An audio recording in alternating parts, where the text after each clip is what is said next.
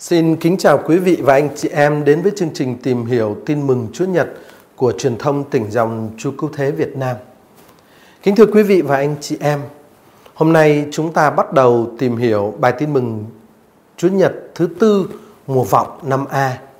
Với Chúa Nhật thứ tư mùa vọng, chúng ta đang ở cái Chúa Nhật cuối cùng trước lễ Giáng sinh.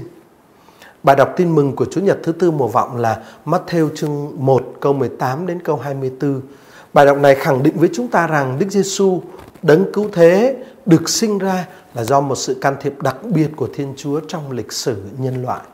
Chúng tôi kính mời quý vị và anh chị em cùng đọc và suy gẫm phần thứ nhất, Matthew chương 1 câu 18 đến 19. Đoạn này kể cho chúng ta sự kiện Đức Maria mang thai Chúa Giêsu ờ, và phản ứng của Thánh Giuse trước cái sự kiện đó. Tác giả Tin mừng Matthew viết: Sau đây là gốc tích Đức Giêsu Kitô Bà Maria mẹ người đã kết hôn với ông Giuse, nhưng trước khi hai ông bà về chung sống, bà đã có thai do quyền năng Chúa Thánh Thần. Ông Giuse chồng bà là người công chính và không muốn tố giác bà nên mới định tâm lìa bỏ bà cách kín đáo.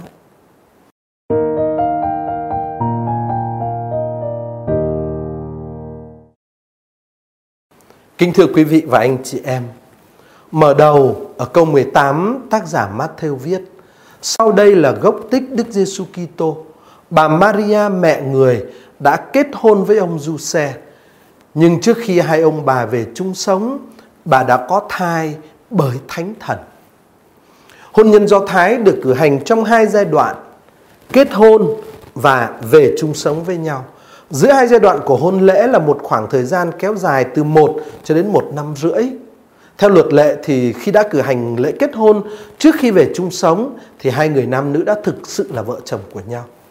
Thánh Giuse và Đức Mẹ đã cử hành hôn lễ, cử hành lễ kết hôn rồi, cho nên Thánh Giuse được gọi là chồng của Đức Maria ở câu 16 19 và Đức Maria được gọi là vợ của Thánh Giuse ở các câu 20 đến 24. Nhưng mà hai người chưa về chung sống với nhau Xảy ra là Đức Maria sau khi đã kết hôn, nhưng trước khi về chung sống với Thánh Giuse thì đã có thai do quyền năng Thánh Thần. Cũng từ ex pneumatos hagiu bởi Thánh Thần, được lặp lại trong câu 20 nữa, có tầm quan trọng thần học rất to lớn đối với câu chuyện. Sự kiện Đức Maria mang thai được quy cho quyền năng của Thánh Thần và điều này có hai ý nghĩa. Ý nghĩa thứ nhất như các nhà bình luận đã chỉ ra một cách rất là đúng đắn, toàn bộ nguyên lý của đoạn văn này là nguyên lý do Thái chứ không phải là nguyên lý Hy Lạp. Do đó chúng ta không được hiểu bởi thánh thần ở đây theo quan niệm ngoại giáo nói về mối quan hệ giữa một vị thần với một cô thiếu nữ phàm nhân. Thay vào đó, ở trong tư duy do Thái, kiểu nói bởi thánh thần là để diễn tả sức mạnh sáng tạo của Thiên Chúa. Chính sức mạnh sáng tạo của Thiên Chúa đã được thi thố nơi Đức Maria để Thiên Chúa thực hiện mục đích của người. Và như thế cái kiểu nói bởi Thánh Thần này có ý diễn tả nguồn gốc thần linh của người con mà Đức Maria sinh hạ. Như vậy cha của Đức Giêsu là chính Thiên Chúa. Sự kiện Đức Maria mang thai Đức Giêsu không phải là một sự kiện ngẫu nhiên, càng không phải là một tai nạn đáng tiếc mà là do ý muốn thánh thiện và nhiệm màu của Thiên Chúa. Ý nghĩa thứ hai, ngoài nguồn gốc thần linh của con trẻ thì việc nói đến Chúa Thánh Thần ở đây còn cho thấy rằng Thiên Chúa sắp hành động một cách ân cần qua con trẻ này. Tác giả tin mừng cho thấy đã xuất hiện một khởi đầu hoàn toàn mới mẻ xuất phát từ chính Thiên Chúa.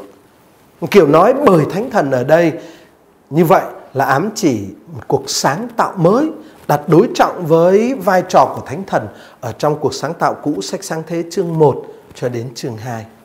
Và bằng cách trưng bày như vậy thì tác giả tin mừng Matthew cho thấy đã xuất hiện một khởi đầu hoàn toàn mới mẻ xuất phát từ chính Thiên Chúa. Thế nhưng khởi đầu mới mẻ này có nguy cơ không thể diễn tiến xuôi thuận Ông Giuse, chồng bà Maria, là người công chính và không muốn tiết lộ điều xảy ra với bà, nên định tâm lìa bỏ bà cách kín đáo. Chúng ta không có bất cứ lý do gì để nghi ngờ rằng Thánh Giuse đã không biết việc Đức Maria mang thai là do sự can thiệp đặc biệt của Chúa Thánh Thần. Trái lại nếu đọc bản văn một cách thanh thản, không có thiên kiến thì người ta thấy hình như tác giả Matthew gợi ý rằng Thánh Giuse biết điều đó.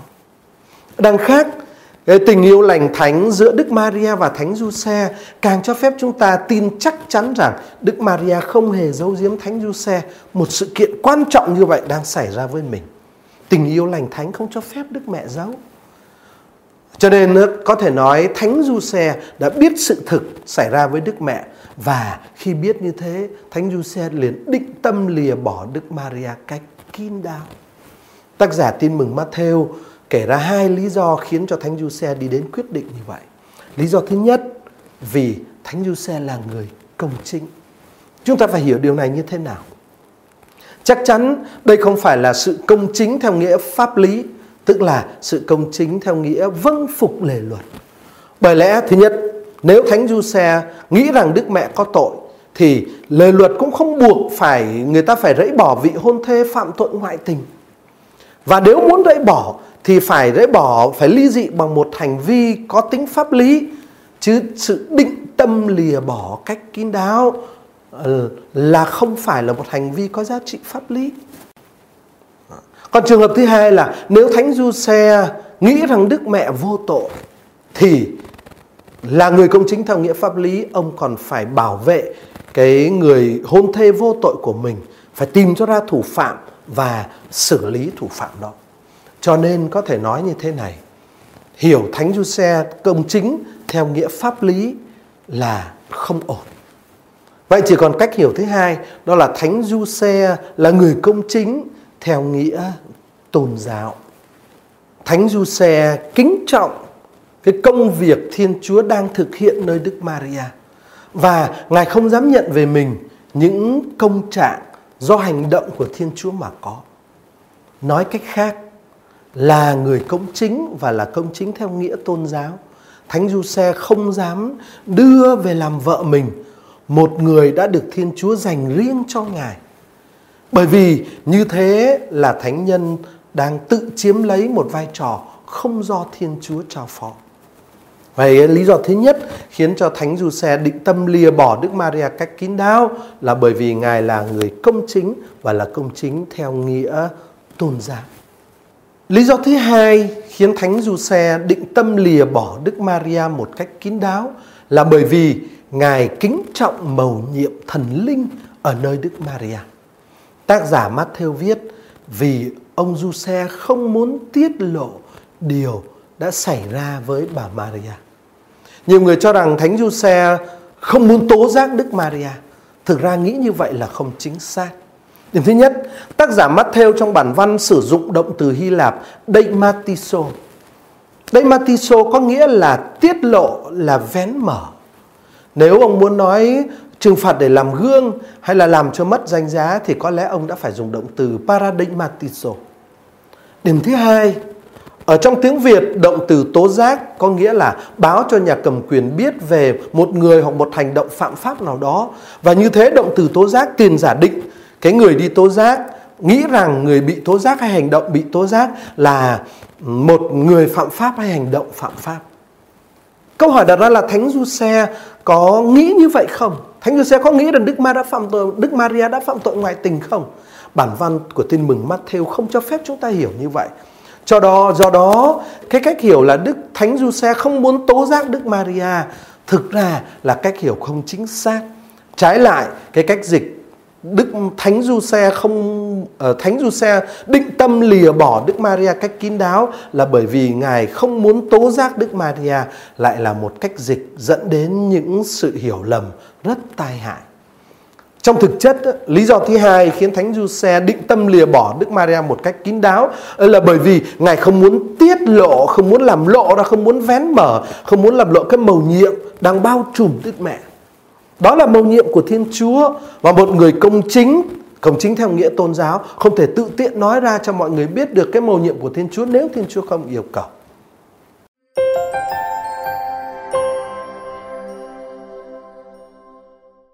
Kính thưa quý vị và anh chị em, chúng ta vừa tìm hiểu hai câu 18 và 19 của đoạn chương thứ nhất trong tin mừng Matthew và sau khi đọc Matthew chương 1 câu 18 đến 19 này trong khung cảnh của mùa vọng tôi xin đưa ra hai gợi ý suy niệm.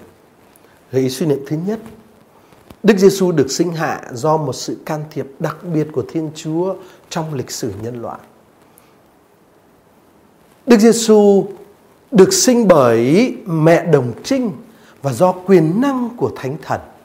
Thực tại này cho thấy Ngài ở nơi Ngài đã bắt đầu một cuộc sáng tạo mới hơn hẳn cuộc sáng tạo thứ nhất được trình bày trong sách sáng thế. Lễ Giáng sinh mà chúng ta sắp cử hành là đại lễ kỷ niệm cái sự khởi đầu mới mẻ này trong lịch sử. Đấng được sinh ra là được sinh ra bởi mẹ đồng trinh và do quyền năng của Thánh Thần. Suy niệm thứ hai, ngoài gương Thánh Du Xe, chúng ta được mời gọi kính trọng những gì thuộc về Thiên Chúa. Chúng ta thấy trong bài tin mừng, Thánh giuse kính trọng mầu nhiệm thần linh đang được thực hiện nơi Đức Maria. Thứ hai là Thánh giuse kính trọng cái công việc Thiên Chúa đang thực hiện nơi Đức Maria và không dám nhận về mình những công trạng do hành động của Thiên Chúa mà có. Và thứ ba, Thánh giuse không muốn tiết lộ, không muốn làm lộ ra cái mầu nhiệm đang bao trùm Đức Maria và vì vậy Ngài muốn định, Ngài định tâm lìa bỏ Đức Maria cách kín đáo. Chúng ta khi đọc đoạn tin mừng này trong bầu khí của lễ giang của tuần thứ tư mùa vọng này, chúng ta được mời gọi cũng hành xử như Thánh Du Xe vậy. Kính trọng cái mầu nhiệm, cái công việc, cái thực tại mà Thiên Chúa đang thực hiện ở trong thế giới, trong hội thánh, ờ, nhất là ở trong gia đình của mình, nơi những người thân cận của mình. Chúng ta đối diện với những người thân của chúng ta như là đối diện với những người đang mang nơi mình cái mầu nhiệm của Thiên Chúa.